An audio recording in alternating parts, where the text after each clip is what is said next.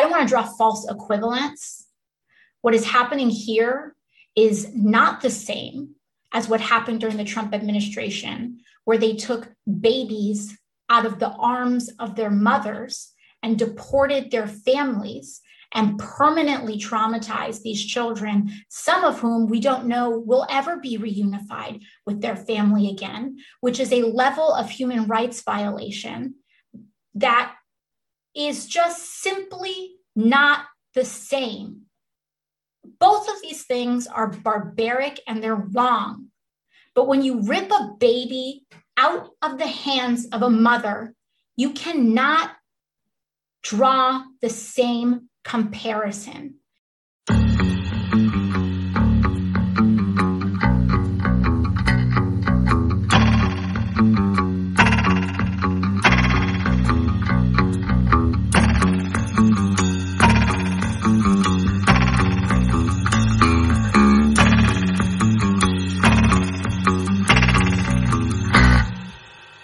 Ciao a tutti e benvenuti a una nuova puntata di Non è l'America. Quello che avete sentito prima della sigla era un pezzo di una Instagram live di Alexandria Ocasio-Cortez che è stata molto criticata a sinistra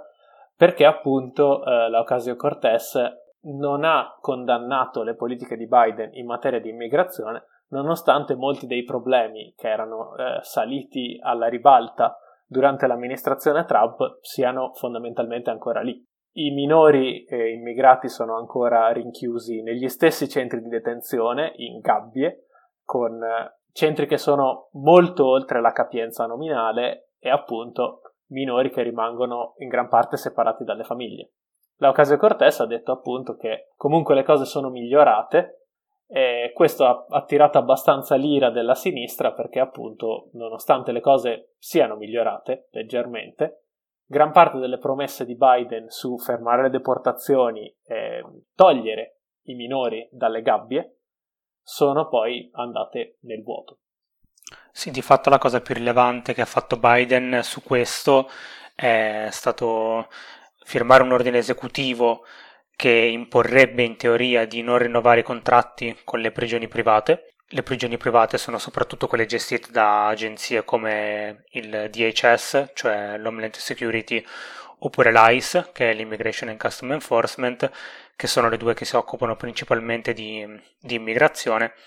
però non si sa quale sarà l'impatto reale di queste cose sulla qualità, diciamo, della vita, se di vita si può parlare, di chi proverà mm, a entrare negli Stati Uniti d'America dall'America Latina. E quindi, come dicevi te, Fede, mm, insomma, mm, meglio di Trump, ma ancora molto lontani, non solo da un ideale, ma proprio dalla minima decenza, diciamo. Sì, e tra l'altro c'era stato anche un ordine esecutivo, mi sa di quelli firmati il primo giorno eh, dopo l'inaugurazione, che doveva, come Biden aveva promesso in campagna elettorale, fermare le deportazioni verso i paesi dell'America Latina. Ordine esecutivo che è stato contestato da un giudice di estrema destra del Texas che ha ordinato di riprendere le deportazioni dei richiedenti asilo e poi non è stato più contestato e non se ne è più parlato, nonostante in genere nella giurisprudenza americana, soprattutto in temi di immigrazione, le corti lasciano all'esecutivo potere fondamentalmente assoluto, cioè eh, di solito deferiscono all'esecutivo ogni decisione in materia di immigrazione. Questa è stata la giurisprudenza negli ultimi 30-40 anni. Invece adesso probabilmente le corti inizieranno a giocare un ruolo più prominente, soprattutto a destra. Forse in generale, ma soprattutto a destra, nel senso che, come si è visto con la nomina di Amy Coney Barrett eh, a ottobre, i repubblicani stanno investendo in maniera massiccia sul capitale politico che controllare le corti può avere sia a livello federale che nei singoli stati e nei singoli distretti, perché hanno un potere non indifferente, soprattutto quando si parla di bloccare leggi o di eh, confermare leggi molto controverse. Certo, il problema è che dall'altra parte non c'è stata nessuna resistenza, almeno a quello che dice la sinistra e a quello che pare anche a me perché l'ordine della corte, che è una corte locale del Texas, si poteva tranquillamente contestare perché ci sono altri livelli di appello, si potevano dare ordini esecutivi perché le agenzie come l'ICE, eh, che è Immigration and Customs Enforcement, e la DHS, eh, Department of Homeland Security, sono sotto il controllo dell'esecutivo, per cui le politiche interne di queste agenzie giocano un ruolo centrale su poi come viene realizzata la politica di immigrazione del governo. E appunto senza fare leggi o passare dalle corti si può cambiare molto di come funziona l'immigrazione negli Stati Uniti. D'altro canto intervenire su queste agenzie che sono dei mostri praticamente perché sono molto complesse, molto articolate e prendono una quantità enorme di soldi significherebbe andare contro quello in cui crede Biden. Biden che è sempre stato molto chiaro in campagna elettorale non voleva togliere finanziamenti alla polizia e alle agenzie di law enforcement e quindi evidentemente una riforma di queste agenzie non può passare probabilmente da un'amministrazione Biden nel momento in cui questo non ha intenzione, non dico di smantellarle, ma quantomeno di ridimensionarle grandemente. No, no, non sto neanche parlando di un ridimensionamento. io sto parlando di, sto parlando di riforma dell'immigrazione, però non puoi riformare l'immigrazione senza riformare queste agenzie, cioè tagliando loro le gambe, di fatto. Certo, ma eh, si possono dare ordini perché comunque il, i livelli alti di queste agenzie sono nomine politiche e quindi le decisioni all'interno delle agenzie vengono dall'esecutivo e anche Trump, solo cambiando le priorità di enforcement di ICE e di HS, ha fatto un cambiamento abbastanza radicale nella politica migratoria degli Stati Uniti, che è passata da cerchiamo di limitare gli accessi, poi con violazioni gravi dei diritti umani che c'erano già, incarcerazione dei migranti che c'era già, perché sotto Obama comunque le famiglie finivano imprigionate, le famiglie di migranti però è passato a una forma di controllo della migrazione che era a scopo dissuasivo, quindi fondamentalmente era di cercare di uccidere abbastanza migranti da togliere la voglia a quelli che erano ancora in Messico o in America centrale di arrivare. Una politica psicotica, possiamo dire, eh, senza problemi, elaborata da Steven Miller, eh, membro dell'amministrazione Trump e, e notoriamente adiacente all'alt-right e alla destra neofascista e appunto tutto questo è stato fatto solo con ordini esecutivi e memo interni alle agenzie. Eh, non serviva a ridurre i fondi. Poi, ovviamente, per una cosa più lungo termine è necessario non solo ridurre i fondi, ma abolire queste agenzie che tra l'altro non sono delle istituzioni storiche all'interno della politica americana perché sono nate entrambe nel 2003. Si sono solo parzialmente d'accordo in realtà nel senso che è vero il discorso che fai te su, sull'indirizzo politico che può essere dato da un presidente, però secondo me sono agenzie che sono talmente ramificate e talmente complesse con fondi veramente spropositati in cui gli agenti, anche solo gli agenti sul territorio, hanno tanto potere e ricordiamoci che appunto, come dicevo prima, le prigioni che gestiscono in teoria sono private, per cui in generale secondo me c'è un sistema dove è vero che l'indirizzo politico conta tanto per togliere la merda più superficiale che è tanta, ma poi c'è veramente tanta, tanta, tanta roba sotto e secondo me mh, tantissime cose non verrebbero riformate da ordini esecutivi a meno che questi non togliessero veramente tanti soldi, tanti finanziamenti a queste agenzie. È proprio una questione di potere. Sono assolutamente d'accordo è che appunto eh, ci sono misure urgenti e ci sono riforme più profonde. E secondo me si poteva fare dal giorno 1 una ridirezione della politica delle agenzie, mentre una riforma più profonda con l'abolizione o comunque il definanziamento massiccio avrebbe richiesto un passaggio in Parlamento, quindi eh, la potenzialità di esporsi a un filibuster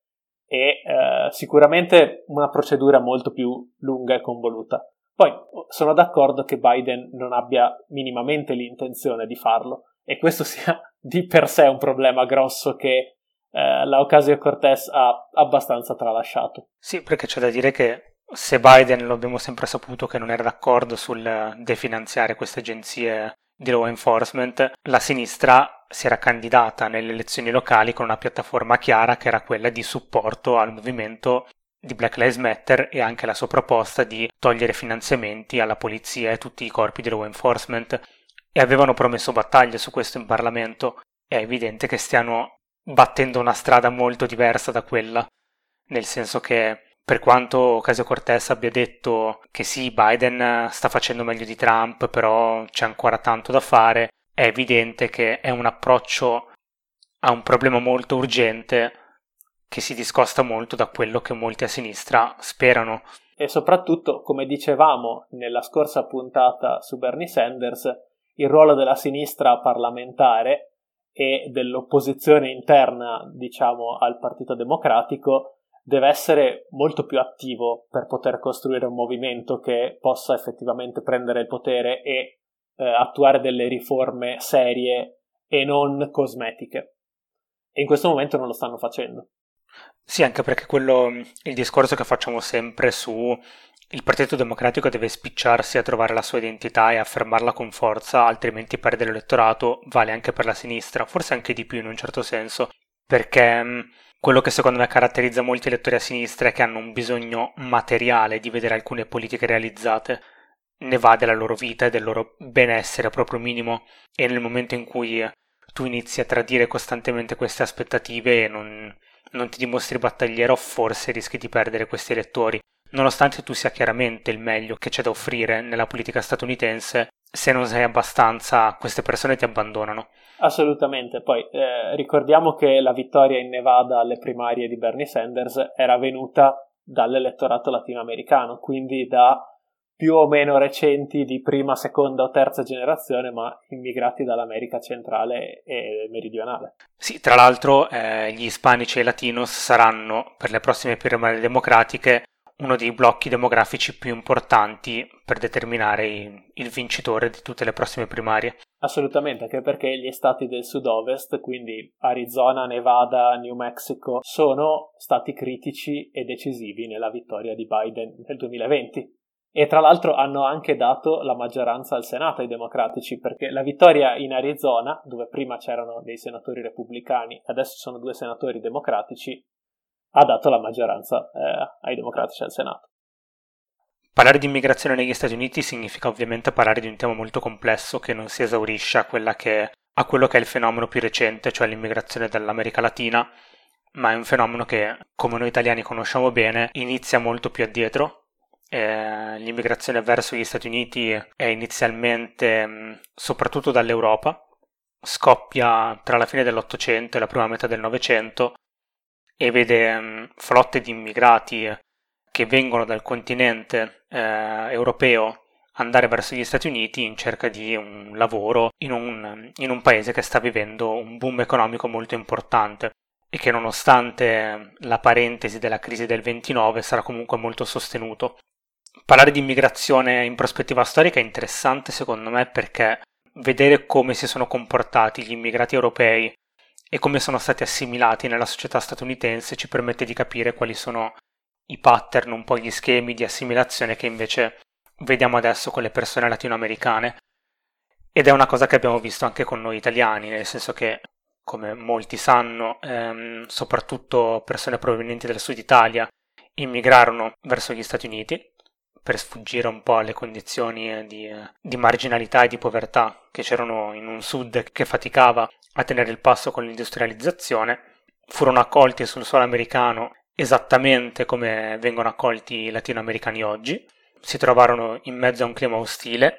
forse persino più ostile di quello di oggi, nel senso che gli italiani sono stati uno dei gruppi etnici che ha subito più linciaggi negli Stati Uniti dopo gli afroamericani, ovviamente, Ciononostante gli italiani, come molti altri gruppi europei, o asiatici ad esempio, polacchi, irlandesi, coreani, eccetera,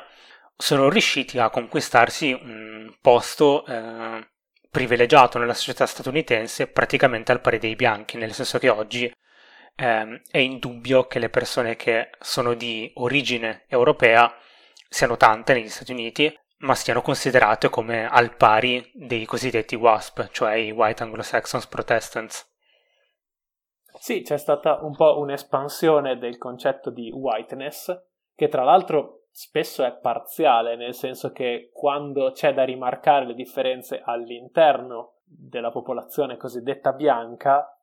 a volte torna fuori la differenza tra i WASP e appunto italiani, irlandesi, eccetera ma a volte anche per i bianchi avere un'origine italiana, irlandese, polacca, eccetera, può essere usata come una carta per giustificare il razzismo o comunque comportamenti non particolarmente simpatici, in quanto parte di un'eredità culturale che è diversa ed è di una minoranza. Sì, questo arriva fino all'estremo del meme eh, degli italiani che si autodefiniscono white people of color, cioè persone bianche di colore, nel senso che è evidente che noi italiani in mezzo agli Stati Uniti, soprattutto magari eh, quelli come me provenienti dal sud, possono sembrare eh, quasi degli ispanici praticamente, però ovviamente eh, gli italiani non sono più trattati negli Stati Uniti come lo erano 100 o 150 anni fa, vivono in una posizione di assoluto privilegio come gli altri bianchi. Sì, al di là del nome, comunque la whiteness non è una questione di colore, perché eh, gli irlandesi fino agli anni 30-40 erano abbastanza discriminati negli Stati Uniti e non erano considerati bianchi, nonostante siano popoli eh, tra i più pallidi d'Europa anche. E appunto anche irlandesi e italiani sono oggi completamente integrati nella eh, classe dominante di whiteness. Sì, e questa integrazione è avvenuta perché, come dici te, la whiteness, cioè il privilegio bianco, di fatto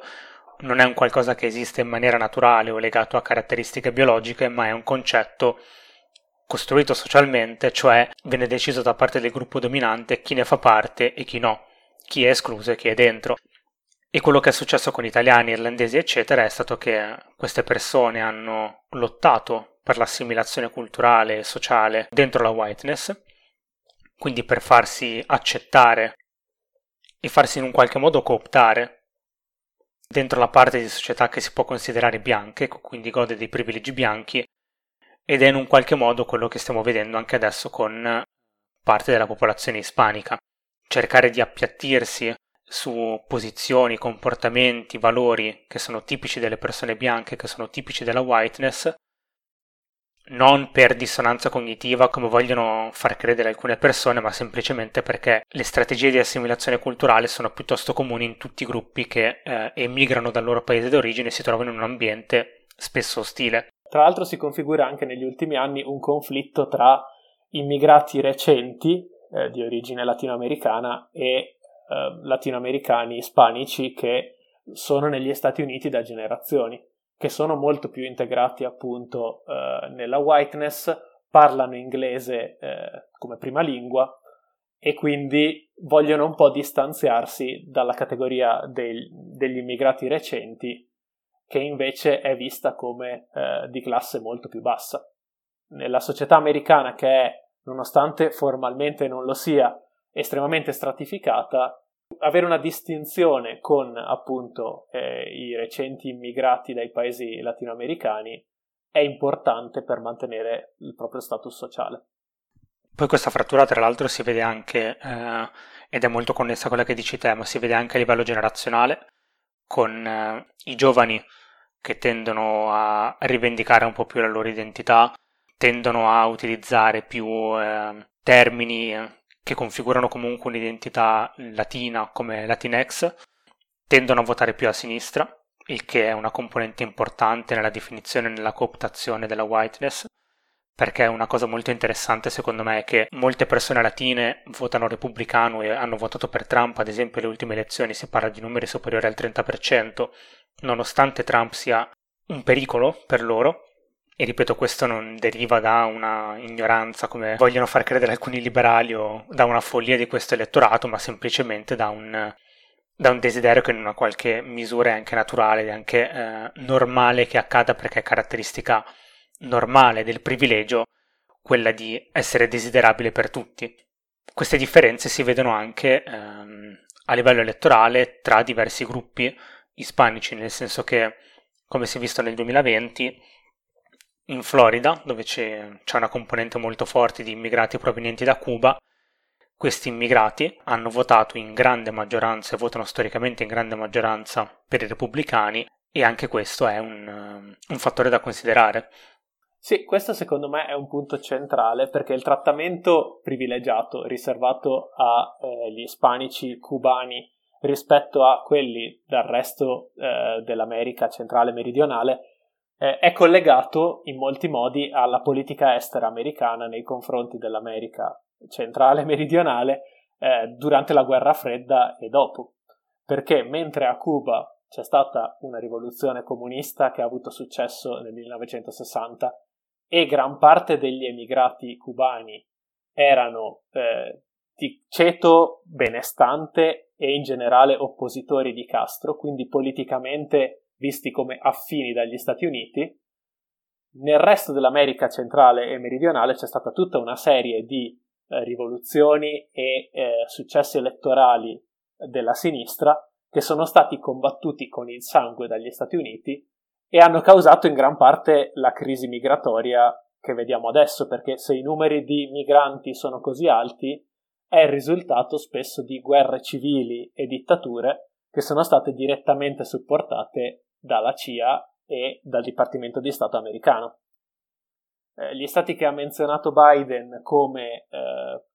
bisognosi di aiuto per riuscire a migliorare le condizioni sul posto e quindi impedire che milioni di persone partano verso gli Stati Uniti in un viaggio della speranza sono Honduras, El Salvador, Guatemala, che sono tre paesi in cui ci sono stati golpe di estrema destra e guerre civili estremamente violente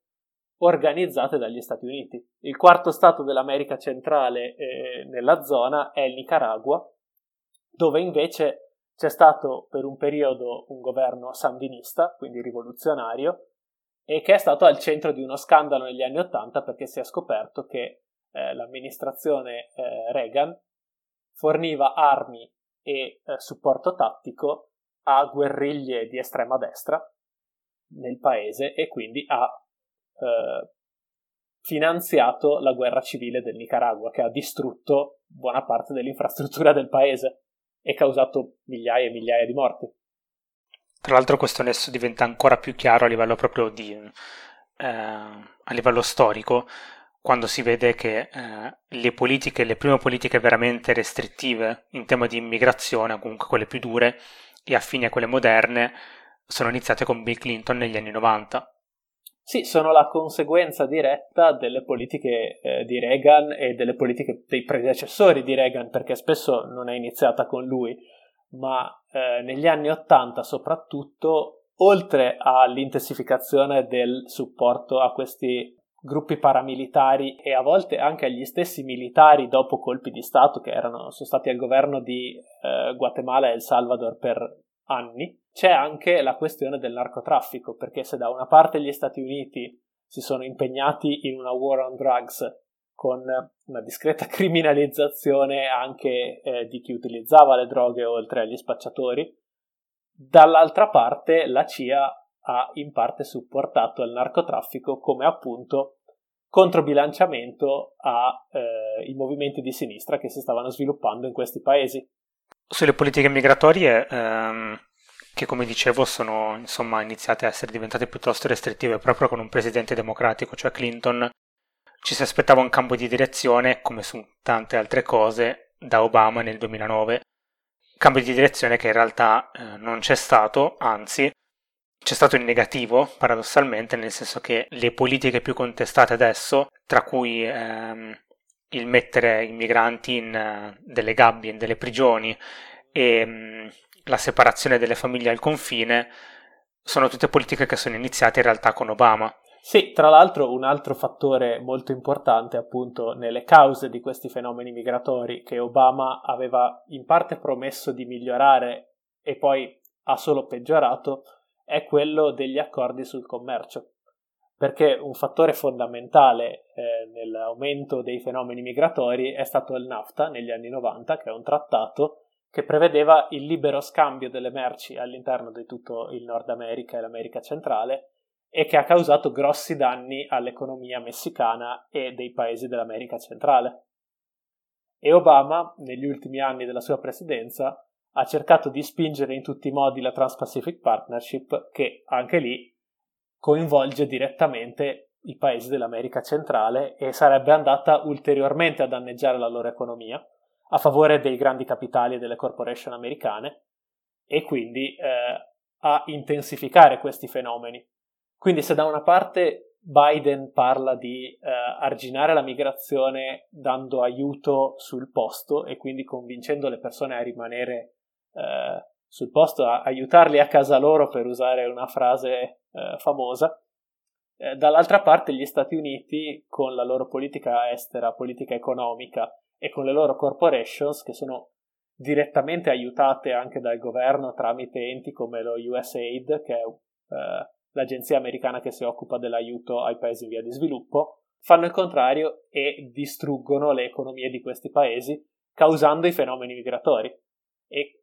oltre a questo sono tra i principali responsabili del cambiamento climatico, che anche questo rende più difficile l'agricoltura e più difficile la vita in questi paesi che sono eh, molto più caldi già di per loro degli Stati Uniti. Sì, come dici te, quando negli Stati Uniti si parla di, di fatto aiutarli a casa loro, si intende mettere in atto delle politiche che storicamente negli Stati Uniti sono state politiche imperialiste, non sono mai state indirizzate verso il fare del bene per le persone eh, dei luoghi eh, o per le comunità autoctone, ma sono sempre state politiche che avevano come unico interesse il profitto degli Stati Uniti o di compagnie statunitensi. Quindi evidentemente pensare che la politica statunitense in materia di immigrazione possa essere fatta mm, da un'amministrazione che punta al, mm, all'aiutarli a casa loro è, nel peggiore dei casi, da scemi, nel migliore dei casi molto da ingenui e non so esattamente cosa pensare della sinistra perché è evidente che sia sempre stato così, è una delle critiche che è sempre stata fatta dalla sinistra alle amministrazioni più liberali se non di destra. Sì, che in realtà la sinistra americana come DSA e come Sanders e Ocasio-Cortez forse non hanno interiorizzato completamente perché eh, anche da Sanders i temi dell'immigrazione erano spesso trattati in modo un po' superficiale e una critica coerente dell'imperialismo americano, per quanto Sanders si dicesse e si dica socialista, non c'è mai stata. E appunto, per quanto eh, è capito dallo scorso episodio quanto vogliamo bene a Bernie, ci sono alcuni temi su cui eh, l'indottrinamento del sistema americano e il fatto che i media, la cultura, la politica vadano tutti in una direzione che è quella imperialista, forse uh, occlude anche le sue capacità di analisi, perché conoscendolo e conoscendo uh, come parla di altri temi, voglio ben sperare che non sia una uh, cecità volontaria, ecco. Sì, secondo me è um, proprio una questione quasi di ingenuità derivante da quella che è un po' l'egemonia culturale statunitense. C'è da dire che ovviamente una politica sana a livello di immigrazione negli Stati Uniti partirebbe dal cercare di riparare gli enormi danni che loro hanno fatto e quindi sì assolutamente intervenire nei paesi da cui origina l'immigrazione, ma sappiamo che non sarà questa amministrazione, non sarà questo il momento in cui verranno fatte queste politiche sane. Idealmente sarebbe anche così, ma è evidente che se non c'è nemmeno la base per riuscire ad accoglierli nel paese statunitense quando arrivano, non si può pensare che ci saranno miliardi di investimenti per risollevare le economie e i sistemi sociali e politici dell'America Latina. Sì, alla fine finisce per essere come purtroppo buona parte dei miglioramenti che arrivano dal Partito Democratico e dai liberali, un miglioramento abbastanza cosmetico, che ha effetto per forse una minoranza di chi soffre per il problema, ma non va a toccare le cause profonde assolutamente. Sì, sono tra l'altro senza voler sminuire l'importanza comunque di anche queste cose che sono seppur piccole comunque importanti, nel senso che effettivamente ci saranno magari migliaia di persone che avranno la vita eh, sensibilmente migliorata da questi provvedimenti. Il problema sono le altre centinaia di migliaia che non avranno nessun beneficio materiale da un'amministrazione che eh, deve fare di più e da una sinistra che deve lottare di più per loro. Sì, non vorrei fare l'errore opposto a, a, a AOC e dire che non è cambiato niente e avere Steven Miller all'immigrazione sia la stessa identica cosa, perché Steven Miller lo faceva proprio con crudeltà estrema e il punto era far soffrire più persone possibile. Ora non è più così e i democratici cercano di far soffrire meno persone possibile, però questo è sempre all'interno di un sistema che causa enormi sofferenze e quindi se stiamo minimizzando o massimizzando siamo sempre all'interno eh, di una forbice abbastanza ristretta che è quella imposta dall'imperialismo americano che non viene mai messo in discussione. Sì, soprattutto credo che in questo podcast al di là di tutto noi abbiamo grandi speranze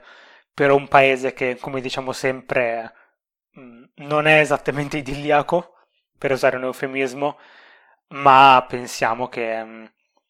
che lo spazio per migliorarlo e per migliorare le condizioni sociali ed economiche di, di tutta la popolazione ci siano o quantomeno si possano creare. Quindi sì, sono d'accordo sul fatto che le critiche che facciamo non sono mai massimaliste,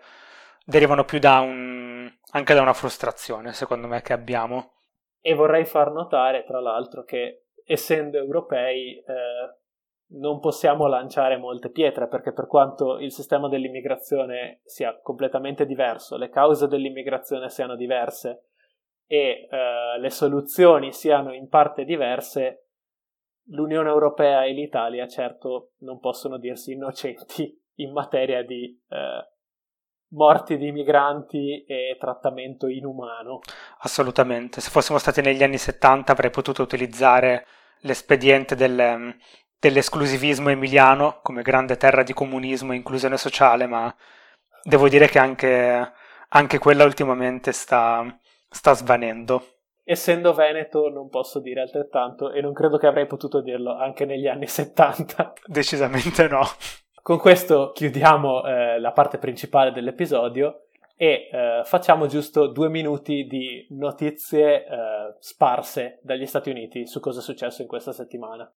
Prima cosa, sempre in uh, tema grandi speranze per gli Stati Uniti, Biden ha dato mandato al segretario dell'educazione, Miguel Cardona, di um, esplorare le condizioni per uh, cancellare il debito studentesco negli Stati Uniti, almeno una parte. Era una promessa in un qualche modo della campagna elettorale di, um, di Biden ed era una cosa che la sinistra stava chiedendo a gran voce. Forse una parziale cancellazione non è più impossibile come sembrava fino a qualche settimana fa, sarebbe molto interessante, un bel segnale se questa amministrazione riuscisse a, a, togliere un po' di peso da molte famiglie, molte persone che hanno debiti studenteschi di decine se non centinaia di migliaia di dollari. Tra l'altro in maggioranza minoranze etniche che hanno questi debiti. E tra l'altro un'altra misura è la cancellazione del debito che spetta all'esecutivo e non ha bisogno di nessun passaggio in Parlamento, quindi Biden potrebbe farla eh, con un, letteralmente una firma.